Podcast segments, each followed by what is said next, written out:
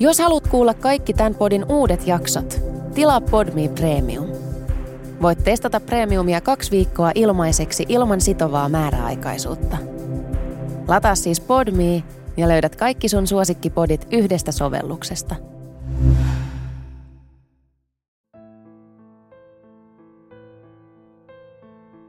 Kuuntelet Murhan anatomia-podcastia, joka käsittelee ulkomaisia henkirikoksia – Ensimmäisen eli kuluvan kauden teemana ovat sarjamurhaajat. Podcastin Instagram löytyy nimellä at murhan anatomia podcast. Sieltä löytyy kuvitusta tapauksiin liittyen, ja lisäksi joka viikko on käsittelyssä yksi true crimeen liittyvä käsite tai ilmiö. Podcastia voit kuunnella Acastista, iTunesista, Spotifysta ja Suplasta. Suplassa on äänikirjoja, podcasteja ja radiota. Supla Plus on monipuolinen äänikirjapalvelu, jossa saa käyttöönsä kaikki suomenkieliset äänikirjat suurimmilta kustannustoimittajilta yhdellä tilauksella. Kuukausimaksu on 14,99, mutta koodilla kesä 2020 saat 30 päivän ilmaisen kokeilujakson. Supla Plusasta löytyy äänikirjana muun muassa John Douglasin ja Mark Oldshakerin Mindhunterin osat 1 ja 2. FBIn erikoisagentti John E. Douglas haastatteli kollegoineen sarjamurhaajia kehittääkseen psykologisen profiloinnin menetelmän, joka osoittautui tehokkaaksi keinoksi jäljittää ja saada kiinni sarjamurhaajia. Samanniminen Netflix-sarja perustuu näihin teoksiin ja henkilöihin. Supla Plusasta löytyy myös Hallie Rubenholdin kirja 5, Vilta ja Jackin tuntemattomat uhrit. Viisi naista eli Polly, Annie, Elizabeth, Catherine ja Mary Jane joutuivat vuonna 1888 tuntemattomaksi jääneen Jack the Ripperin uhreiksi, ja heidät leimattiin lähinnä prostituoiduiksi. Kirja antaa äänen heidän kuulematta jääneille elämäntarinoilleen.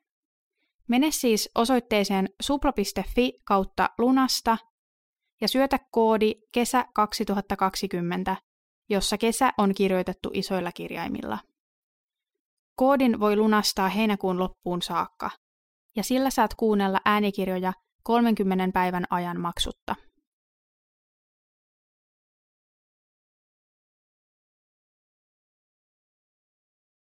Teoksessaan Deadly Days in Kansas kirjoittaja Wayne C. Lee kuvaa Kansasin osavaltion veristä historiaa. Pinna oli lyhyt ja ihmiselämä halpa. Niin voisi kuvailla 1840-luvulta aina vuoteen 1943 ulottuvaa ajanjaksoa, josta kirja kertoo. Historiaan mahtuu useita verisiä tarinoita, jotka ovat kenties unohtuneet osavaltion ollessa nykypäivänä rauhallisempi. Kansas sijaitsee Yhdysvaltojen keskilännessä, suunnilleen koko maan keskipisteessä. Kansasin kaakkoisosassa sijaitsee Labetten maakunta. 1870-luvulla siellä oli preeriaa silmän kantamattomiin, ja harvakseltaan eteen tulee jokunen maatalo tai pikkukylä. Tie Fort Scottista Independenceen kulki Labetten maakunnan luoteisosan läpi. Tien varrella Kaukana lähimmistä naapureista sijaitsi eräs maatalo. Vuonna 1871 saksalainen Benderin perhe muutti asumaan taloon. Lähimpään kaupunkiin Cherryvalleen oli noin kahdeksan kilometrin matka, ja kaupunki sijaitsi jo toisessa, Montgomeryn maakunnassa. Perheen vaiheista ennen Kansasiin asettumista ei ole tietoa, Perheeseen kuului isä ja äiti, jotka olivat kumpikin kuusissa kymmenissä, sekä aikuiset lapset, nainen ja mies. Isä John Senior oli kookas, leveäharteinen mies, jolla oli mustat, läpitunkevat silmät ja tuuheat kulmakarvat. Hän puhui vain vähän englantia. Äiti Bender oli miestään hieman nuorempi, myöskin raskasrakenteinen ja hän puhui kovin kehnoa englantia. Heidän poikansa John Jr. oli päälle 20 eikä kovin mieleenpainuvan näköinen. Hän puhui englantia saksalaisittain murtaen, mutta ilmeisesti paremmin kuin vanhempansa. Perheen ehdottomasti mieleenpainuvin jäsen oli hieman veljeen nuorempi Kate. Häntä on kirjallisuudessa kuvattu kauniiksi ja sopusuhtaiseksi, mutta joissain lähteissä myös täysin päinvastaisesti luotaan työtävän näköiseksi. Oli asia niin tai näin, niin Kate joka tapauksessa keräsi huomiota, yleensä positiivisella tavalla. Hän oli puhelias ja seurusteli mielellään ja luontevasti, ja hän puhui sujuvaa englantia. Hän erottui muusta perheestä jollain tavalla edukseen, mutta koko perhettä pidettiin alueella silti outona ja heidän asuinpaikkaansa karmivana.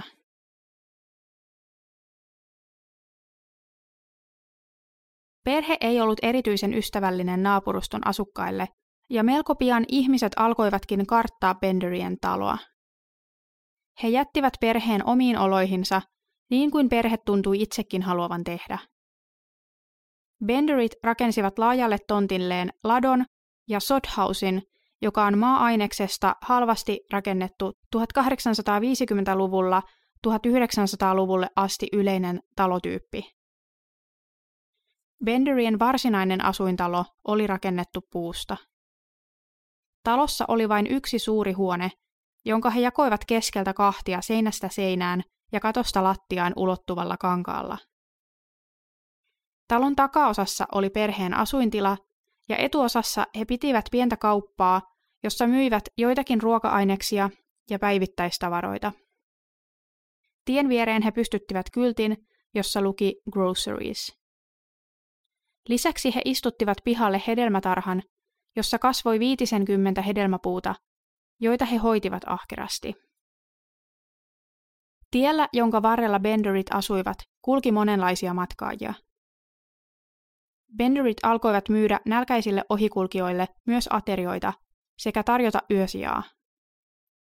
Pian Kate alkoi houkutella matkaajia myös muilla tavoin. Vuonna 1872 hän kiinnitti aitoihin ja tolppiin ilmoituksia, joissa hän esitteli olevansa parantaja. Hän väitti pystyvänsä parantamaan muun muassa sokeuden ja kuurouden. Lisäksi hän alkoi pitää spiritismi-istuntoja kotonaan ja väitti saavansa yhteyden pahoihin henkiin. Eräs paikallisten eksentriseksi kutsuma nainen nimeltään Hessler kertoi tarinaa pelottavasta kokemuksestaan Benderien talossa. Hessler oli myös kiinnostunut spiritualismista ja spiritismista ja siksi hakeutui Kateen luokse. Hessler oli viettänyt iltaa Bendereillä, kunnes perhe alkoi käyttäytyä oudosti. Hän kertoi, että he piirtelivät miesten kuvia seinille ja heittivät niitä veitsillä. Lopulta Kate alkoi huutaa karmaiseva ilme kasvoillaan, että henget käskivät hänet tappaa Hesslerin. Hessler juoksi pakoon perheen luota ja lukittautui kotiinsa. Kun hän kertoi muille kokemuksestaan, hänen tarinansa leimattiin mielikuvituksen tuotteeksi. Erään toisen henkilön kertomus ei ollut niin helposti ohitettavissa. Pappi nimeltä isä Ponsiglione oli matkustanut maan halki ja Benderien talon kohdalla jylläävä myrsky oli jo niin voimakas, että isän piti hakea yösijaa nimenomaan tästä talosta. Hänellä oli koko vierailun ajan epämääräinen ja epämiellyttävä olo. Hänen mieleensä yhtäkkiä muistui viimeaikaiset puheet siitä, että alueella oli kadonnut ihmisiä.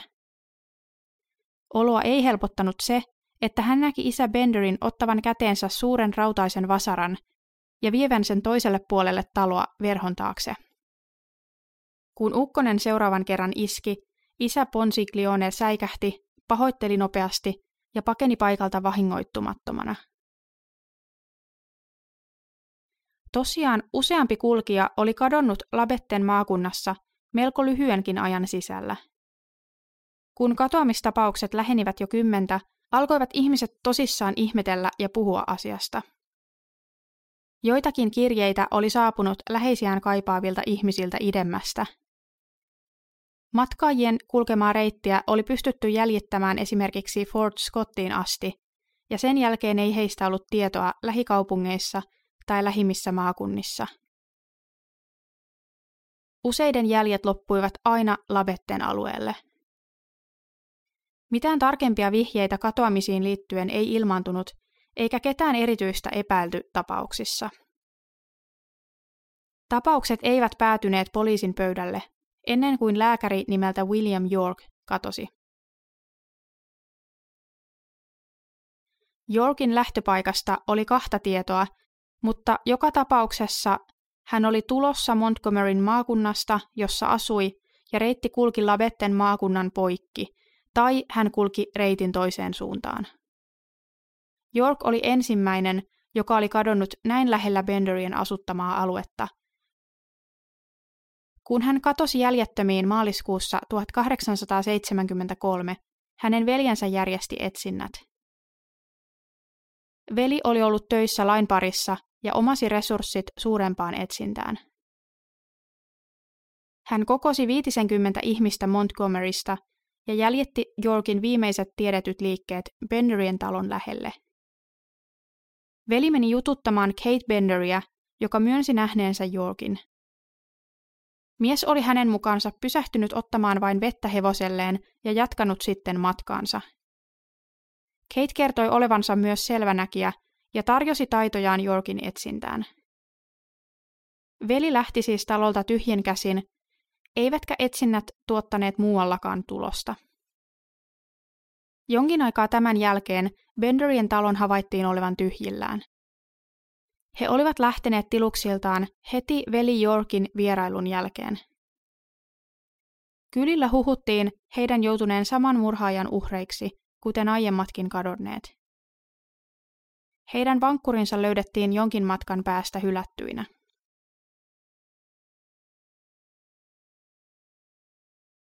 Naapuruston ja lähialueiden ihmiset alkoivat yhdessä selvitellä Benderien katoamista. Eli tässä vaiheessa minkäänlainen poliisiviranomainen ei ollut vielä mukana tutkimuksissa.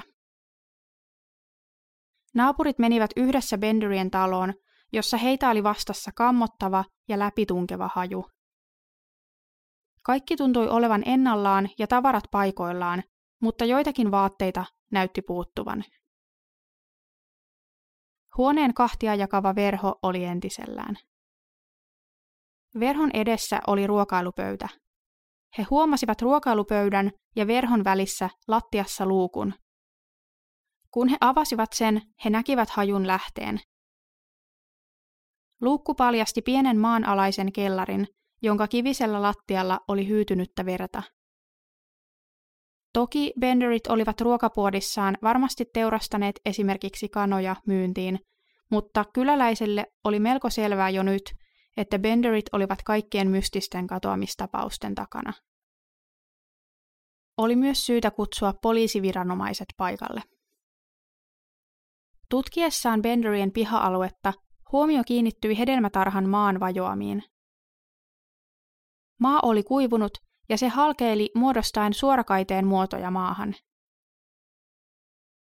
He alkoivat kaivaa näitä syvennyksiä ja löysivät niistä mitä tässä vaiheessa jo odottivatkin löytävänsä. Ruumiita. Ensimmäinen esiin kaivettu ruumis kuului lääkäri William Yorkille. Ruumiita oli haudattu lähelle puita ja niitä oli yhteensä yksitoista. Yhdessä haudoista oli sekä aikuisen miehen että viisivuotiaan lapsen ruumiit. Alueella oli kadonnut aiemmin myös isä ja tytär.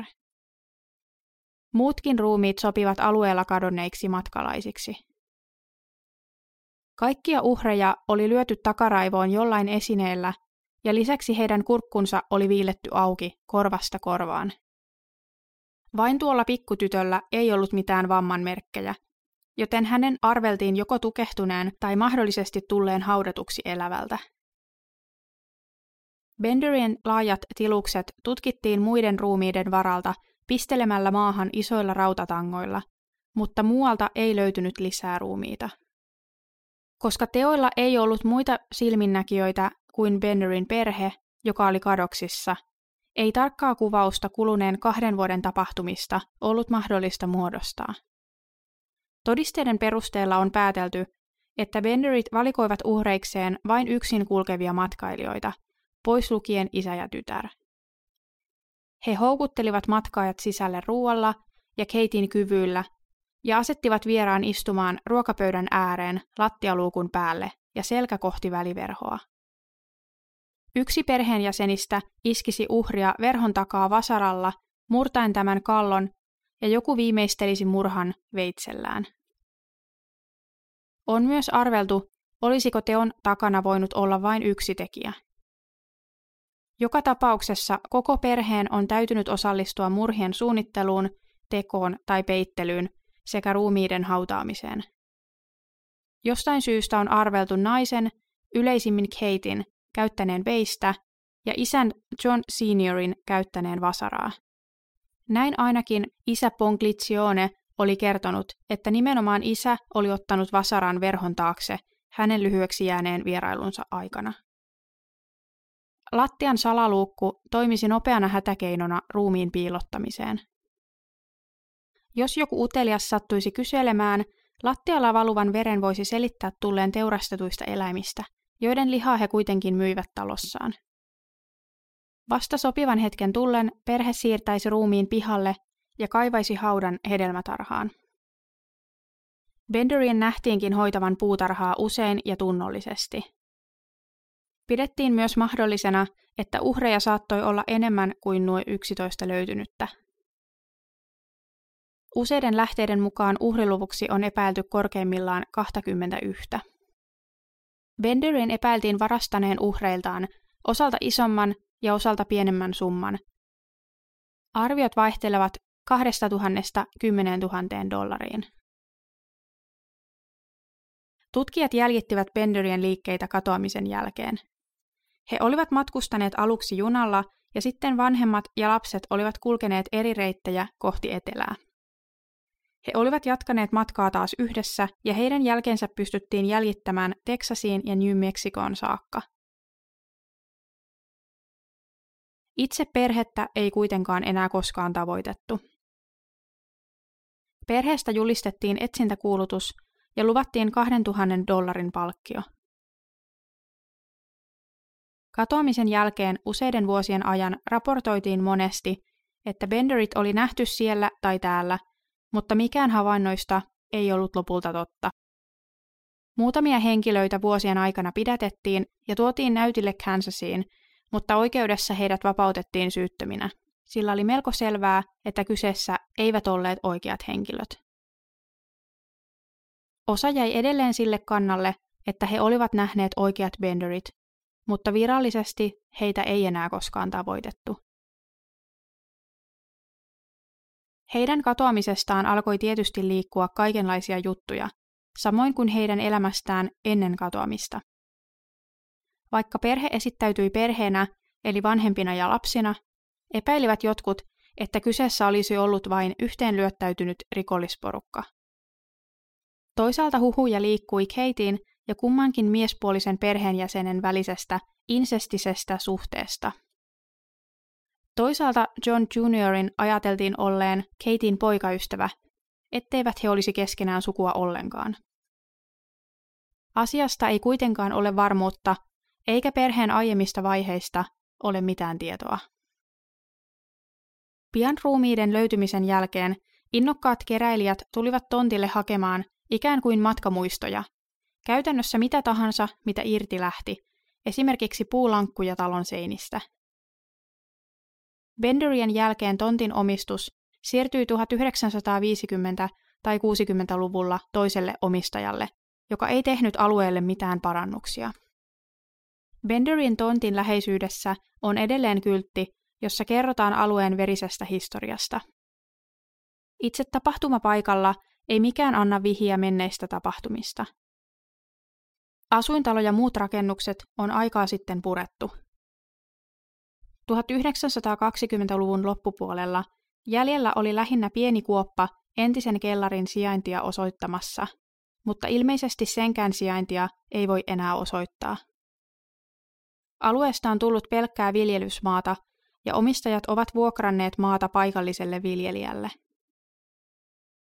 Tammikuussa 2020 tontti oli huutokaupattavana ensimmäistä kertaa aikaisemman ostajan jälkeen, ja sen epäiltiin houkuttelevan true crimeista kiinnostuneita. Viranomaiset olivat ottaneet talosta haltuunsa kolme eri mallista ja kokoista vasaraa, jotka ilmeisesti sopivat uhrien vammojen aiheuttajiksi.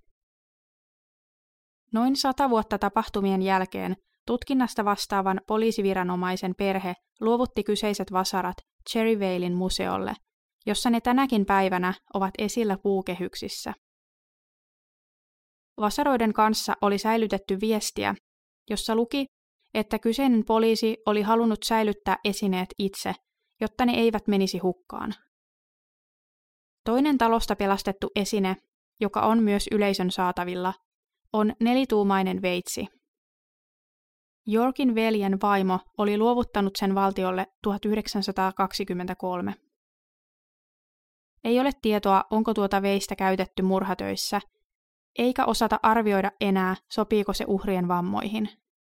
Se on kuitenkin ainut muu esine, joka on varmasti ollut Benderien omaisuutta. Se ei ole varsinaisesti näytellä Topikan museossa, mutta pyynnöstä saatavilla. Ei ole mitenkään ennen kuulumatonta, että sukulaiset suorittavat yhdessä murhia. Historiassa on useita esimerkkejä veristen Benderien, eli The Bloody Bendersien lisäksi. Ensimmäinen dokumentoitu sarjamurhaajapari oli serkukset McCartchah ja Wiley Harp 1780-luvulla. He elivät Skotlannissa kuin veljekset ja jättivät armeijan kesken mennäkseen naimisiin kidnappaamiensa naisten kanssa ja murhatakseen syntyvät lapsensa. Tämän jälkeen heistä tuli sarjamurhaajia. Kolmen sukupolven McCrary Family tappoi nuoria naisia Floridassa vuosina 1971 ja 1972. Perheeseen kuului kolme sukupolvea, eli vanhemmat, heidän tyttärensä ja tämän aviomies sekä heidän yhteinen poikansa. Useat veljekset tai siskokset ovat myös toimineet sarjamurhaajina. Se, miten paljon genetiikka vaikuttaa yksilön murhanhimoon, ei ole selvää. Tällaisia yhdessä murhaavia perheitä tai perheenjäseniä on vaikea tutkia ja tunnistaa erityisiä syy-seuraussuhteita, sillä tapauksia on loppujen lopuksi niin vähän. On tilanteita, joissa köyhistä oloista tulevat perheet alkavat murhata rikastuakseen. Joissakin tapauksissa mieleltään järkkynyt, esimerkiksi paranoidinen patriarkka, on kyllästänyt perheensä omilla harhaluuloillaan ja saanut nämä mukaansa rikolliseen toimintaan. Tapauksiin liittyy yleensä muutakin rikollisuutta, kuten päihteiden käyttöä tai varastelua. Yhdessä murhaaminen ei kuitenkaan rajoitu pelkästään sukulaisuussuhteisiin, vaan toisilleen aluksi tuntemattomatkin ihmiset ovat lyöttäytyneet yhteen.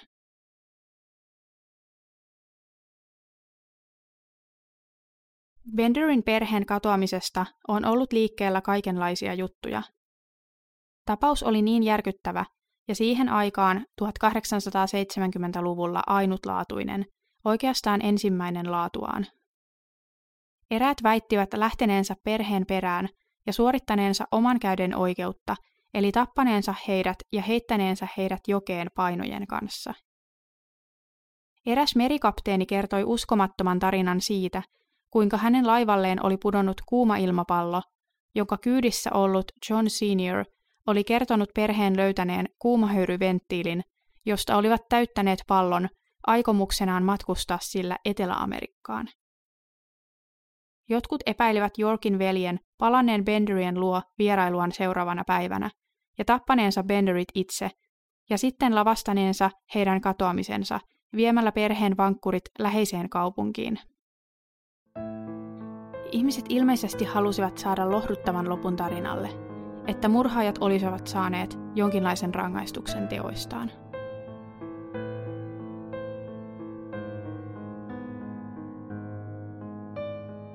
Kiitos kun kuuntelit tämän jakson.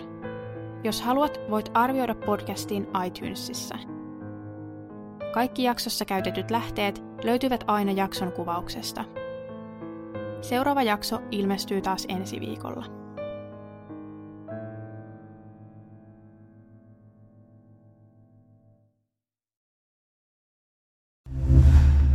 Kuuntelit Podmin Premium-podcastia. Haluatko löytää lisää samankaltaisia podeja tai vaikka ihan uusia tuttavuuksia? Lataa Podmin sovellus App Storesta tai Google Playsta ja saat kokeilla palvelua kaksi viikkoa ilmaiseksi –